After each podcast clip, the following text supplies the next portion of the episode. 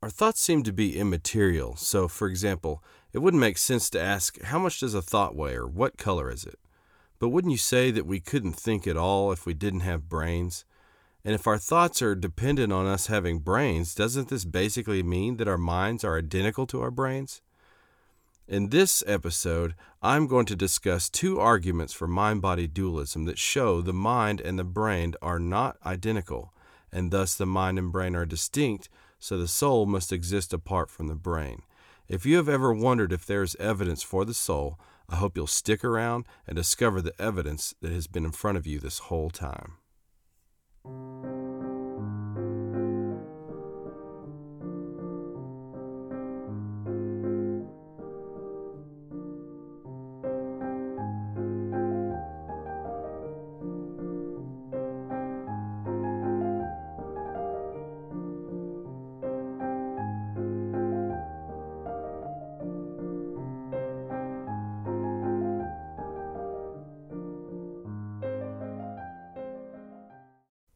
In this lecture, we are going to be talking about arguments for the soul.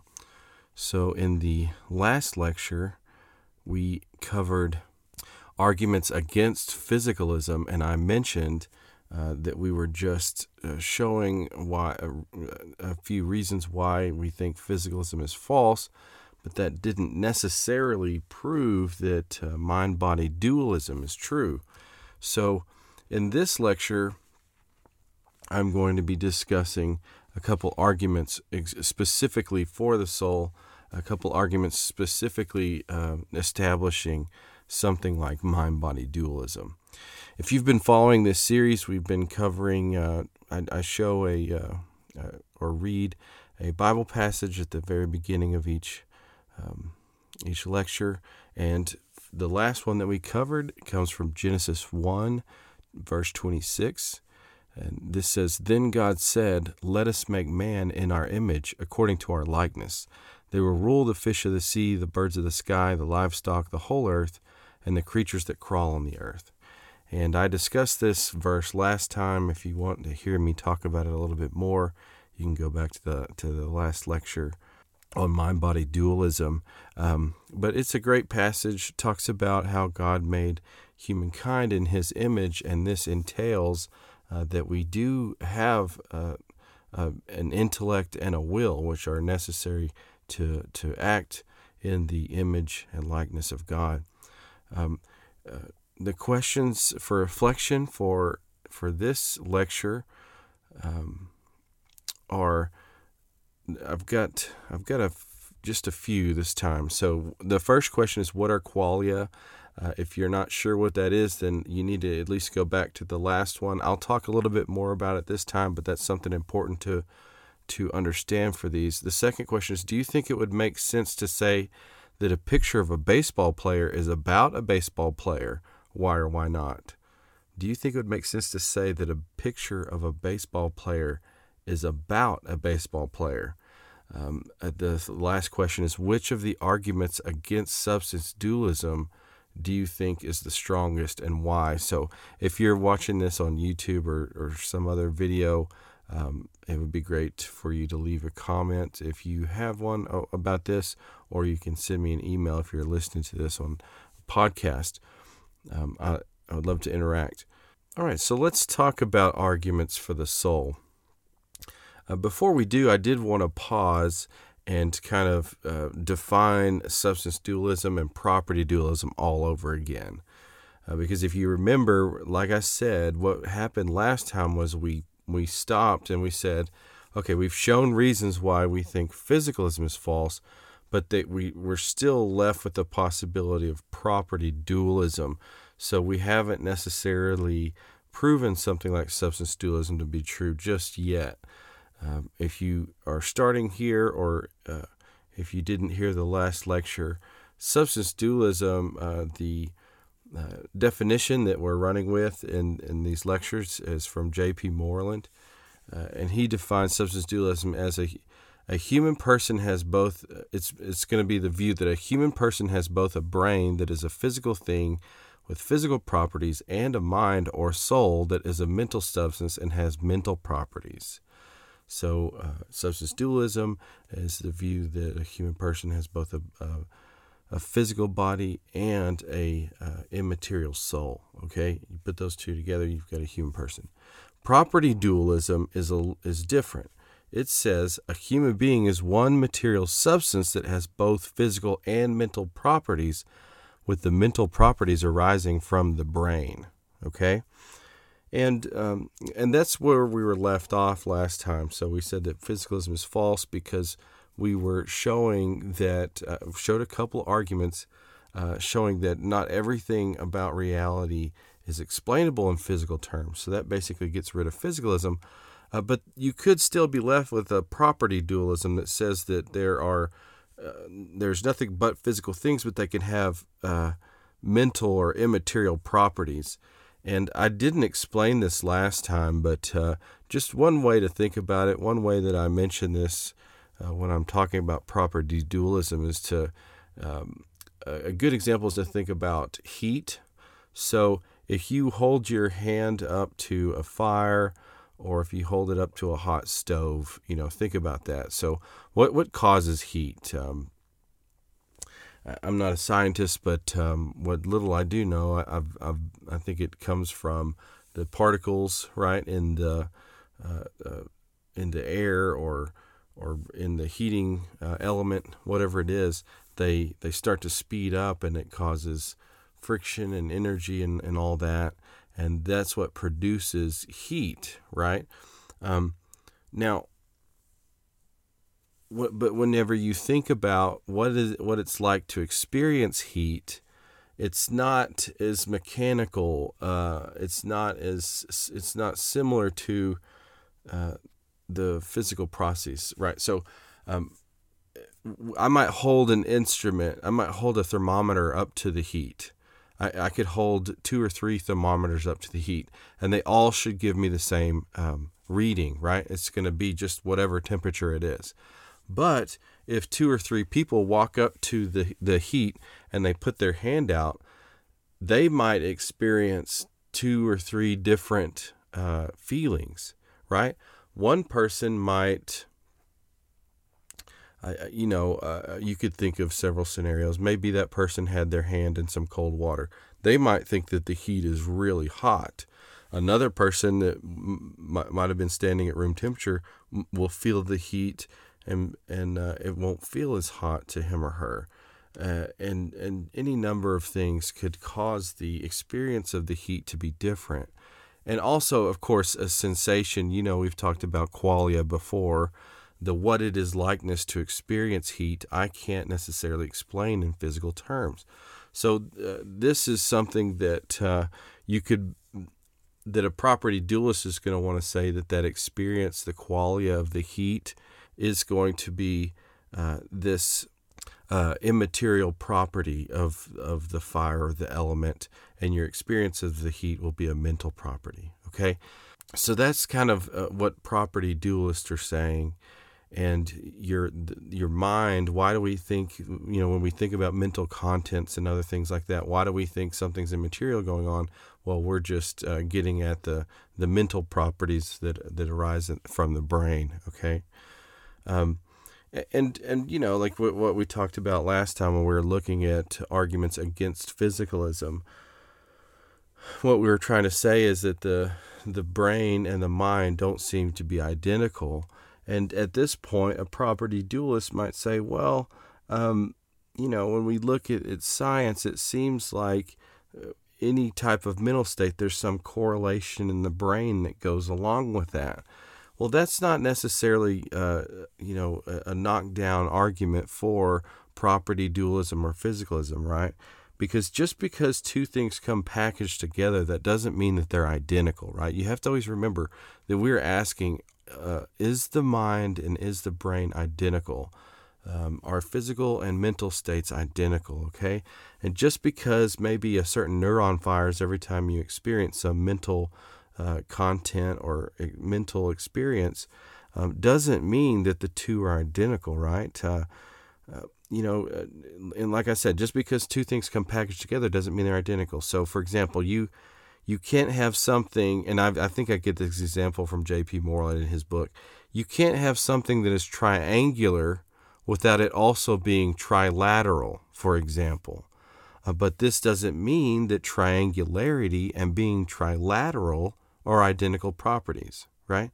And in the same way, just because you can't have redness without a physical apple and light, this doesn't mean that redness is identical to a physical property. Okay, so but let's. Um, uh, I'm I'm you know talking about this um, just really briefly, but now I want to get into some arguments that are going to really pull out why we think that um, the mental states are not going to be identical to physical states and they and we can't think of them as just properties it seems like it, it, it has to be a part of a soul, okay? And I wanted to look at a couple of arguments. One is called the conceivability argument, and the second one is called the argument from unity and the first person perspective. I mentioned this in the last lecture, but uh, j- just again, and, and if you're watching this, I've got a picture of the book. Um, I get I get these arguments. Um, I mean, I've I've uh, augmented them a little bit myself because I've presented these in my philosophy classes and other places. Um, but in J.P. Moreland, so J.P. Moreland wrote a book called The Soul How We Know It's Real and Why It Matters. And if you are interested in arguments for the soul, he actually has five of them in there. And I'm going to present two that are similar to what he presents in the book. So uh, if you're interested in more arguments for the soul, you can check out his book. Uh, he's written a lot more scholarly books, uh, but he wrote this one for a general audience. So I found it really easy to understand. Um, you know, if you wanted to dig deeper, uh, he he will have some books that are very scholarly, uh, very technical. But that but if you're interested in arguments for the soul and maybe you don't have a degree in philosophy, I would definitely check that out. Um, I just think the topic of the soul is so important for Christianity uh, because, right, we're we're trying to uh, tell people that uh, you know there's an afterlife, right, and it and it matters what that afterlife is going to be like for you, uh, and and an afterlife wouldn't be possible without us with without a soul, right? So a big part of the gospel message relies on someone thinking that uh, whether souls are real or not. So, uh, anyways, let's talk about the conceivability argument. So, this is going to be the first one that we were going to use to try to uh, prove uh, substance dualism being true over property dualism. So, um, the my definition of it here is conceivability argument. Um, this has also been known as the modal argument, um, if you've seen that label. But uh, this is the argument stating that because it is conceivable that the mind can exist without the body, they must not be identical. okay? Uh, it, conceivability argument says that uh, because it is conceivable that the mind can exist without the body, they must be uh, they must not be identical. Now, um, I'm sure at this point, if you haven't heard of this argument before, you might be thinking, "Wow, that uh, that sounds ridiculous." You're saying that because I can conceive that the mind and the body are uh, can exist apart, then they must not be identical. But guess what? I can conceive of a lot of crazy things, but that doesn't necessarily mean that they're that that's uh, the case in reality, right? Like I can conceive of a unicorn, but that doesn't mean that unicorns exist. So where is this argument going? Um, well, it's a lot. It's a little bit more technical than that. I I wasn't sure if I should show this argument, but I think it's I think people can understand it. So I wanted to share it with you. I've been really excited about these arguments for the soul because um, a, a, lot of my research for my PhD was done in the philosophy of mind. So this is one of my favorite uh, uh, uh, parts of philosophy to talk about. Uh, especially because I, I, think as much as we do, as much as people do apologetics, not not too many people talk about arguments for the soul.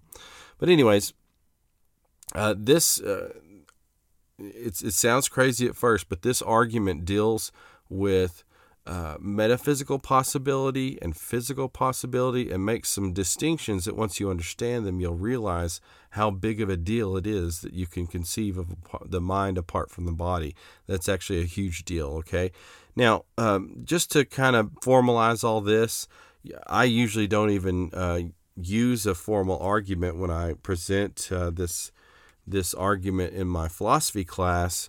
Um, but here's one that I found from J.P. Moreland, and I think it actually makes it pretty easy to follow. So I was going to use his formulation of this conceivability argument. So premise one, there's uh, three, uh, two premises and a conclusion. Uh, premise one says, I am possibly disembodied. I could possibly survive without my brain and body. Okay. Two, my brain and body are not possibly disembodied. They could not survive without being physical. Three, therefore, I am not identical to my brain and body.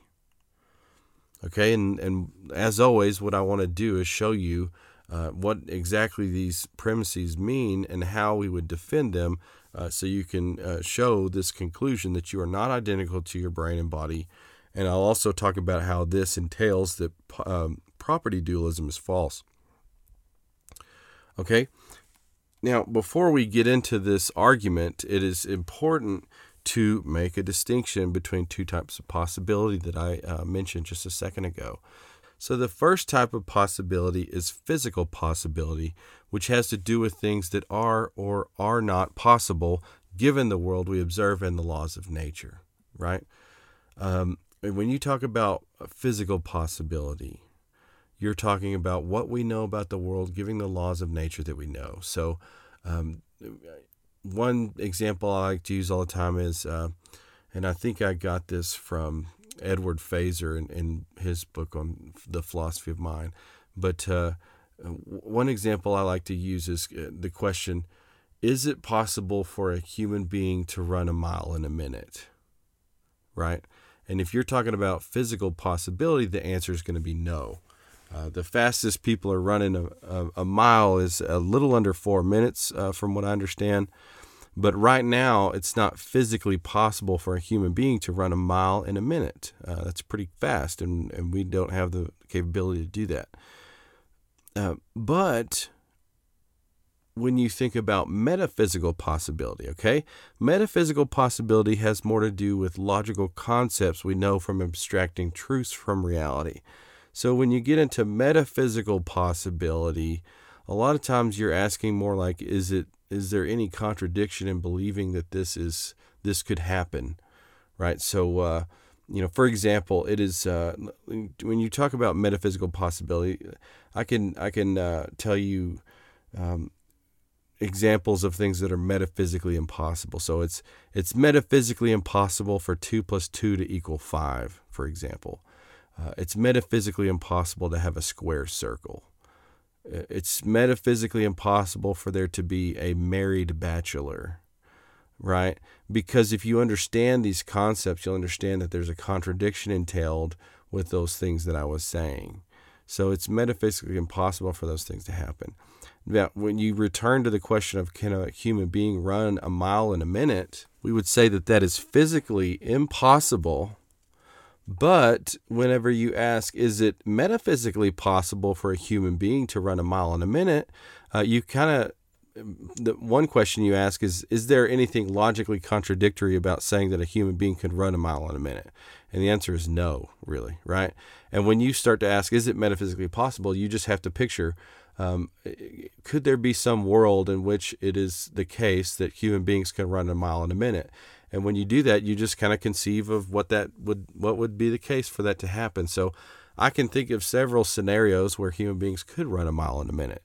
So maybe uh, there's a world with less gravity so human beings uh, uh, can run faster uh, without as much effort. Maybe uh, you could put bionic legs on somebody or or or give a human being some uh, some kind of drug that makes them run super fast and, and be super strong, right? So uh, I can think of all these different scenarios where it would be possible. So when you ask, is it possible for a human being to run a mile in a minute? We would say it's physically impossible, but metaphysically possible, right? Because given the reality, we know it's physically impossible, but uh, conceiving of a world where it could be possible, it means it's metaphysically possible, okay?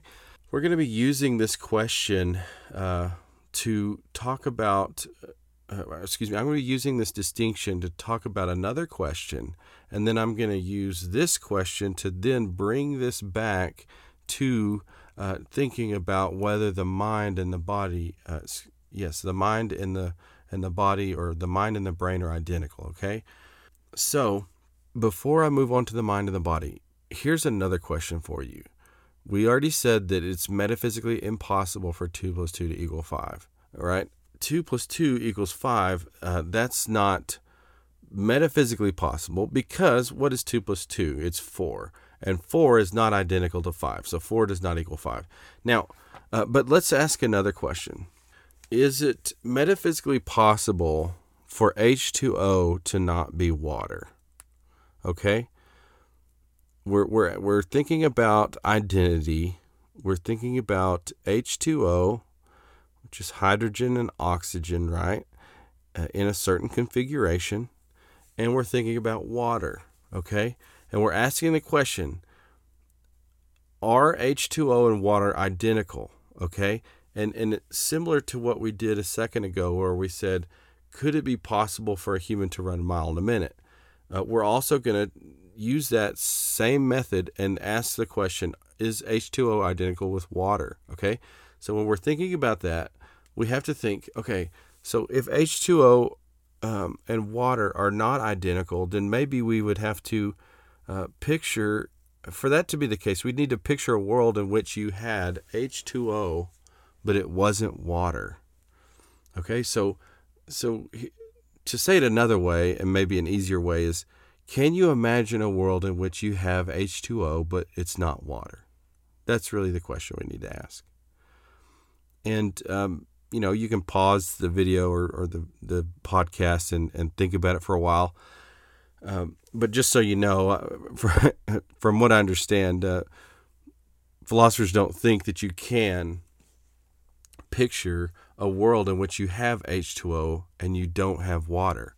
I mean, and don't get caught up on the semantics of it all. I'm not asking, uh, you know, I'm, I'm not worried. Of, of course, I can picture a world where people call water schwatter or any other thing. Uh, I'm not worried about what it's called. I'm just saying that if you had H2O in this configuration, it would it uh, could you conceive a world in which it wouldn't be water? And generally, we can't conceive of a world like that, right? If you have something that's H2O, it just is water. Uh, that's because they are metaphysically identical. Okay. Uh, and and and I mentioned this a little bit before when I was talking about Leibniz' uh, law of the indiscernibility of identicals, right? Um, because H2O and water are metaphysically identical, everything I could say about H2O is also going to be true of water. Uh, because they're the same thing. Now, let's bring this question of identity back to the mind and the brain. Okay? So, uh, if you remember, premise one of our uh, of our conceivability argument says, "I am possibly disembodied." I could possibly survive without my brain and body. Okay? And you see there, we're using the word possibility. Now, in this case, though, we don't need to get caught up on physical possibility because we're asking a question of identity, which is a metaphysical question. So we're thinking about metaphysical identity. So we're not thinking about physical possibility. We're worried about metaphysical possibility. Okay? And our question is Are the mind and the brain identical? So basically, we need to conceive of worlds where maybe you could have one without the other. Just like when we were asking, is H2O uh, identical to water? And we said, well, let's let's see if we can conceive of a world in which you have H2O without water. But we said no, you can't conceive. So they are metaphysically identical. Let's bring this back to the mind and the brain and say, can you conceive of a world in which you have a mind that exists apart from a brain? Okay? So, is it conceivable for the mind to exist without the body? In other words, is there anything contradictory about thinking the mind could exist without the brain? Um, at first, that might seem like a silly question but there's ways to kind of draw out what I'm getting at. So basically, I mean, one of the easiest things that I can think of is just um, you know, just think of a, a dream. One way is that have you ever had a dream in which you were disembodied? I've had some dreams like this, which were kind of crazy, but uh, I was basically just kind of like a, a floating, flying spirit. And that's an easy way for me to conceive of this. Some people have a harder time, and uh, I have examples that can kind of help you if you can't conceive of your your mind without a body. One of my favorite examples comes from a dualist, uh, mind body dualist philosopher named W.D. Hart. So Hart imagine asks you to imagine uh, that you wake up one morning and you look in the bathroom mirror and you see staring back at you two empty side, uh, two empty eye sockets where your eyeballs used to be. Can you can you picture that? So you you you look in the mirror and you and you see yourself but you see that you don't have eyeballs in your eye sockets. It sounds creepy uh, but that would that would be a start to uh, picturing that your mind is there uh, but your but certain parts of your body are not. Now another way to think about it is to think okay so maybe you saw that or maybe you looked in the mirror one morning and you didn't see anything at all you look in the mirror and you don't see anything at all. And maybe it freaks you out so much that you look down to, to or, or you try to touch your body and you look down all at the same time to try to see what's happening and you just don't see anything and you don't feel anything when you look down either. Um, you look down somehow, but it actually wasn't your head looking down because you you realize that you're just you're just a floating mind somehow, right? Uh, another another way I think of it is like if you've ever played John Madden football on uh, Xbox or or any other uh, uh, PlayStation or anything like that. Uh, you know, if you hit, if you uh, do a certain football play, this, I'm talking about a football video game. If you do a football play that you really like, you can you can pause the game and go to a replay mode. Well, in the replay mode, you're just basically uh, in control of this floating camera that can go anywhere on the field. Well, if you just imagine that that camera is your mind, uh, you'd be you'd be imagining a world in which you have a mind without a body. Okay, so there's several scenarios, but I personally don't think it's that hard to conceive of a mind apart from a body, uh, right? Um, I mean, and again, we're not talking about physical possibility because it might be physically impossible to have a mind without a body right? Uh, you you might not be able to experience the world because you wouldn't have eyes and ears and all that. But we're not worried about that. We're just worried about whether there's something logically contradictory about conceiving of a world uh, in which there's a mind without a body okay? And since it since we can uh, and again, we, we asked ourselves that with H2O, and we couldn't even conceive of a world with with uh, H2O without water. But in this case, we're saying that it actually isn't that hard to imagine a uh, a, a, mind apart from a, a brain, and because we can even because we can conceive of one without the other, that seems to mean that they're not metaphysically identical like H2O and water are metaphysically identical. You can't conceive of a world without one without the other, but since you can conceive of a world with a brain, uh, uh, excuse me, a mind apart from a brain, then um, that means that they're not metaphysically identical, right?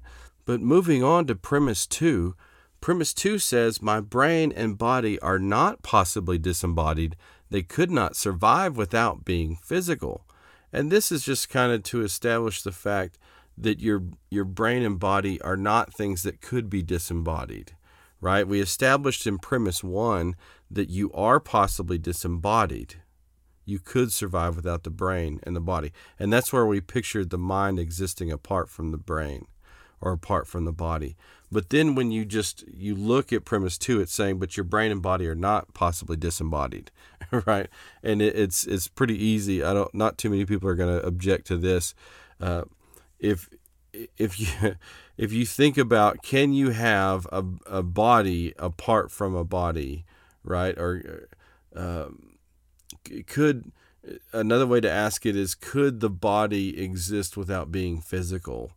And you can't really conceive of a world in which you have a body that's not physical. I mean, you can think of something like nearly headless Nick or or um, or Casper the Friendly Ghost, but but even nearly headless Nick, like he has a body, but it's not what we would call a body, is it? It's more like this ethereal um, figure. So uh, you can't have a brain and a body that's disembodied.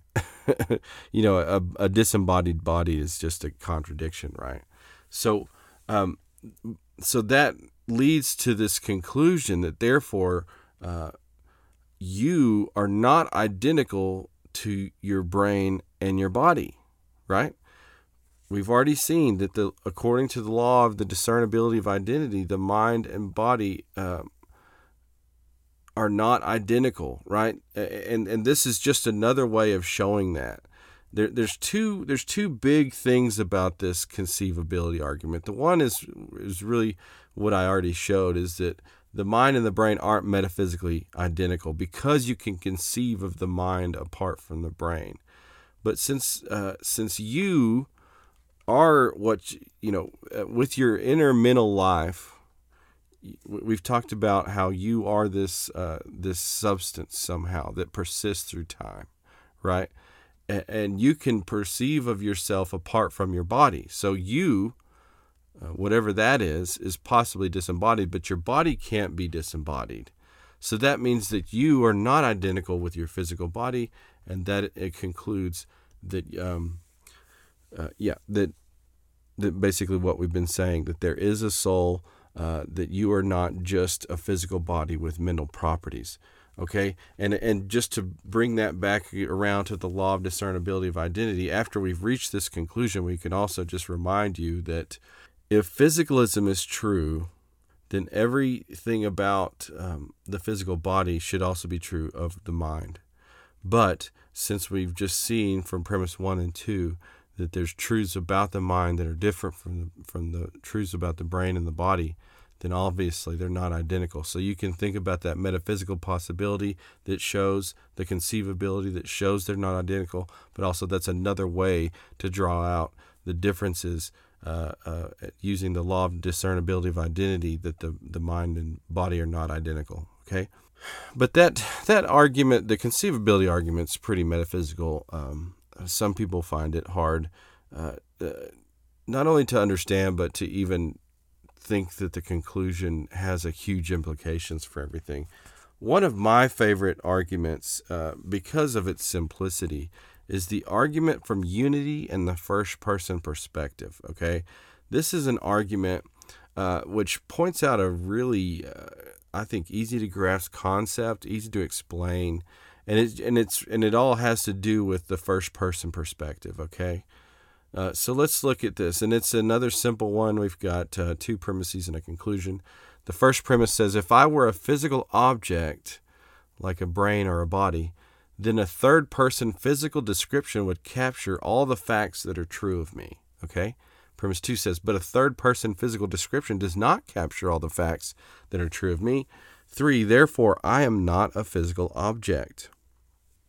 Uh, let's talk about how you would defend uh, premise one and two. So, premise one says if I were a physical object, then a third person physical description would capture all the facts that are true of me. Now, I think this one is actually pretty easy to defend, is not only easy to understand, but also easy to defend. And it's pretty it's pretty easy to explain why, right? Uh, you know, think of any object and and say that you're going to describe that physical object. Um, you're never going to use the first person to describe it, correct? Uh, if I want to describe an apple, for example, I'm not going to be using first person pronouns while I'm talking about it. That apple is red. That apple tastes sweet or tart. Um, it's got a certain texture and a certain color and all these things. I'm never going to be describing the apple and saying, I am red, I am sweet, right? Because that you would basically think I was insane. Now, because, uh, and, and especially because it's a physical object, every fact about it is going to be some third personal uh, description, right? moving on to premise two, uh, if you remember, premise two says, but a third person physical description does not capture all the facts that are true of me, right? And uh, I like to use pain as an example to show uh, how this is true. So we're just trying to say, just trying to say that third person physical description would not capture all the facts that are true of you. Okay. Now, this is going to be for two main reasons. Okay. And those main reasons are that there are first personal facts about you that would not make sense in the third person. And the second reason is that this is because you are a unity that can't be reduced to a physical collection of parts. Okay. So, using pain as an example, right? Um, say you you hurt your arm somehow, uh, it gets burned or gets scraped or something like that. Now, if property dualism were true, uh, and and we can explain all of this in the third person because property dualism entails that you're completely physical with immaterial uh, properties. You would need to explain this pain with some something like this. This arm was damaged, so the nerve cells in the arm have been activated and are sending signals through this nervous system to a brain, which receives the signals, and all of this results in the mental property of the sensation of pain. Now, if you've hurt your arm before, have you ever thought anything like that statement I just mentioned? Uh, the answer is going to be no, right? Of course you haven't. Uh, you think to yourself, ouch, I am feeling pain, or ouch, I have pain in my arm. Now, and right there, when we when we talk about this, for one, you are experiencing pain. You wouldn't say your arm is experiencing pain. You're saying I am in pain, right? Uh, but if physicalism is true, or if property dualism is true, this uh, I am in pain. Uh, this is just a thought. This is just another thought that is just a uh, immaterial property of a brain state, like your neurons firing, right? But just like we mentioned with the apple, uh, describing a third person, uh, describing a physical object in in uh, first personal terms would wouldn't make any sense. So the fact that you're saying I am in pain, this is something that wouldn't make sense uh, if property dualism were true. Okay. And another reason how you can show that, that property dualism doesn't make sense in this case is that you uh, to say that uh, you have an identity say i am in pain the, the, question is who is the i in that statement? Who is feeling that pain? Now uh, property dualism and physicalism entail that you are just a collection of physical parts right? Um, so when you say I am in pain, the problem on physical on property dualism or physicalism is that uh, nobody is actually making that statement. Like I said, that statement would just be another thought uh, that's that's a uh, mental property of some physical thing in this collection of physical stuff, right? I mean, uh, you know, you can kind of take it further. Uh, scientists have found that uh, when you feel pain, for example, certain portions of your brain light up. So it's not even like your entire brain. You know, a lot of my students in, in philosophy class, uh, or, or a good portion of them, anyways, some of them a lot of times end up concluding that they essentially are their brains. But when we experience pain, right? We said it's not it's not the hand that's saying "ouch," I, or it's not your arm that's saying "ouch," I'm in pain.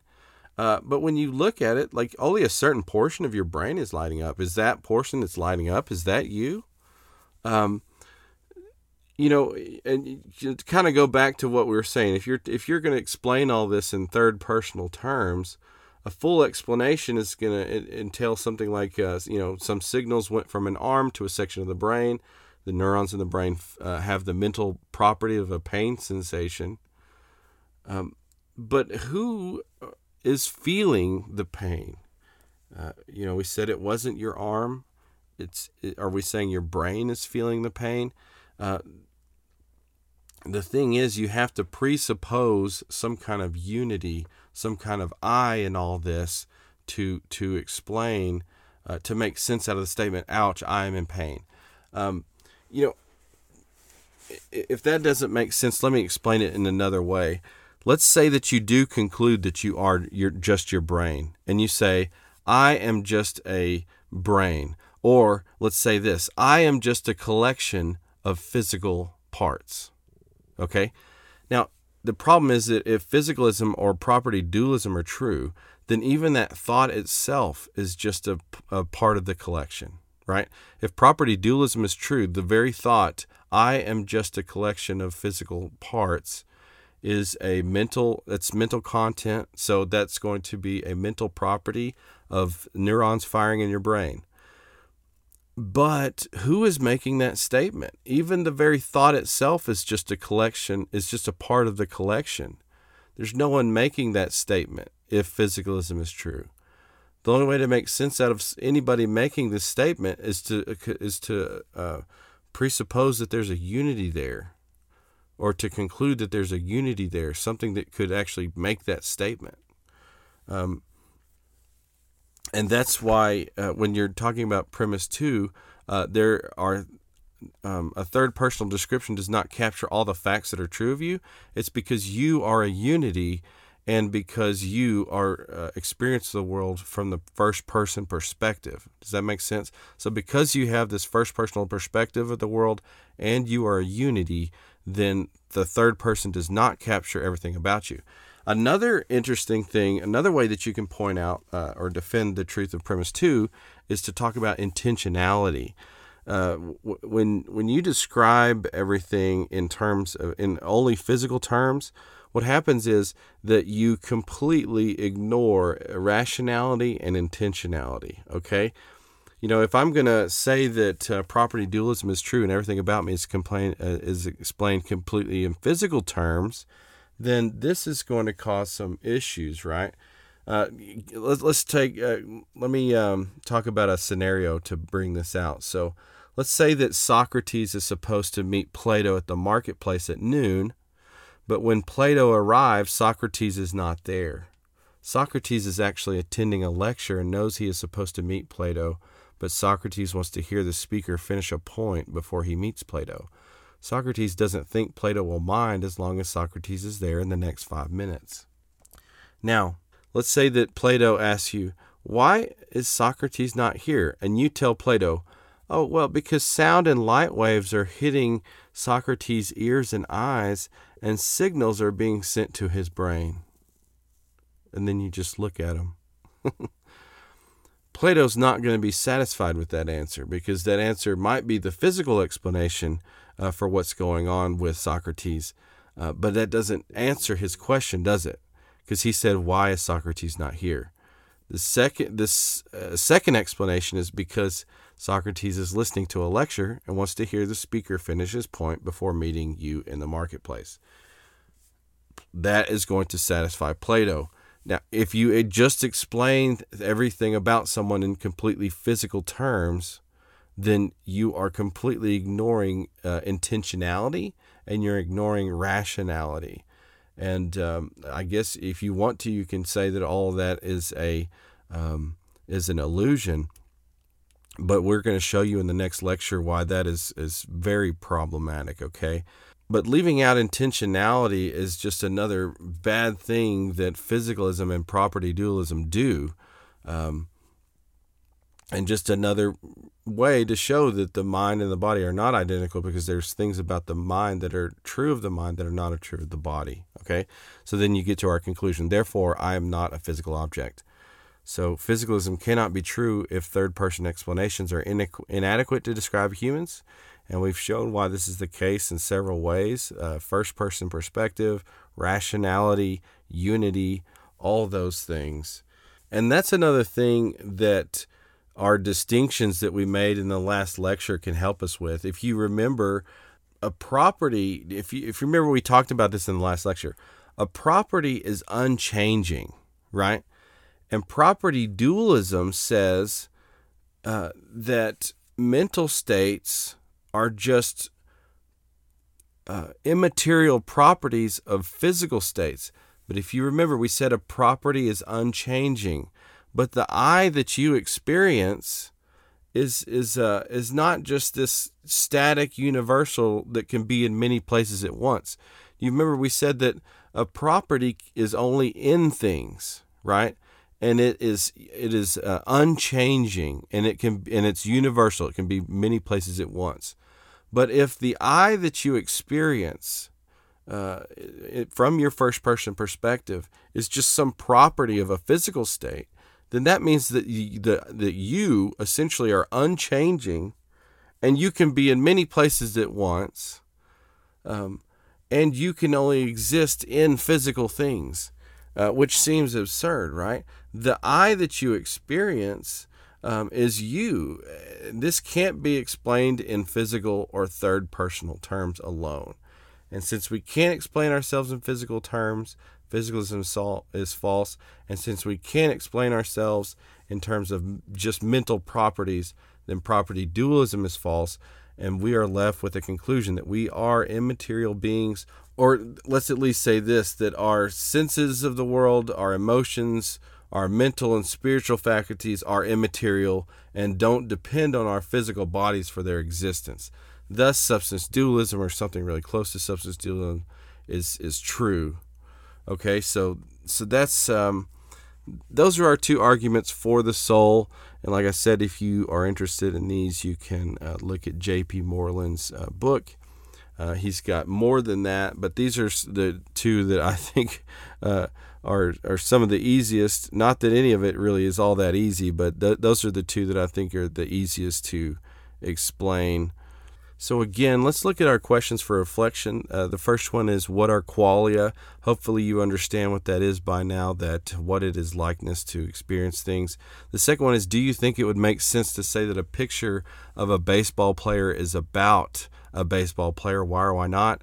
The third one is Which of the arguments against substance dualism do you think is the strongest and why? Uh, maybe another question you could ask is which of the arguments for substance dualism do you think is the strongest and why? And if you have any questions about these uh, arguments, please let me know in the comments or in an email. Um, I, I think this is our last time with our C.S. Lewis quote. Human beings all over the earth have this curious idea that they ought to behave in a certain way and cannot really get rid of it. Secondly, that they do not, in fact, behave that way. They know the law of nature, they break it, these two facts are the foundation of all clear thinking about ourselves and the universe we live in. Um, I want to quickly uh, talk about Southern Evangelical Seminary and Bible College. Uh, that's where I went to seminary and got my PhD in philosophy of religion. Um, they have something for everyone. If you are interested in going to seminary or just interested in learning about philosophy, they've got uh, certificate programs, they've got a bachelor's, master degrees, whether it's Master of Arts, Master of Divinity. You can go on uh, to do um, postgraduate, where you get a Master in Theology or a Doctor of Ministry or a PhD. Um, it's not just philosophy; it's a or or learning about the Bible. It's also theology. It's apologetics. Uh, you really come out of there really well rounded. And I highly recommend it. They have online programs and face to face programs. It's in Matthews, North Carolina, um, uh, near Charlotte. So if you're in that area, I would say check them out. And if not, you can go to ses.edu. Speaking of ses.edu, if you are interested in a free apologetics resource, you can go to Southern Evangelical Seminary's website, ses.edu hover over the media uh, button and it'll, it'll take you to a link that says why trust the god of the bible if you click on that it will take you to a free apologetics resource it's a, around a 50 page book uh, that uh, that talks about uh, the uh, truth of Christianity, just some evidence for Christianity, similar to some of the things that we cover in this uh, in this in these lectures. I also want to talk about Kingdom Preparatory Academy. Uh, this is the uh, classical Christian school where my uh, two kids go here in Lubbock, Texas. Um, it is a great school. It, it's all the way from pre K to 12th uh, grade, and it is a university model set up so that um, your, your the students only go to class usually from uh, usually on only on Mondays, Wednesdays, and Fridays uh, to prepare them for when they when they end up going to college. It won't be a shock to them because uh, the whole time they went to school, it was uh, just portions of the week. Um, it is a classical school, and they they focus on teaching your your kids how to think, not what to think. Um, and I highly recommend it. I wouldn't send my kids anywhere else in Lubbock, Texas. Um, it's it's not only classical education, but also it is uh, Christ centered, and uh, and we love it. So if you're interested in a classical uh, alternative in Lubbock, Texas, I recommend going to kingdomprep.org and uh, checking checking them out. Well, in our next lecture, we are going to be talking about um, objections to uh, mind body dualism, and uh, we're going to finish it up with one last argument the argument from reason, showing uh, how believing that you are completely physical is actually a, a self defeating belief. So I hope to see you there, and I hope you have a good one.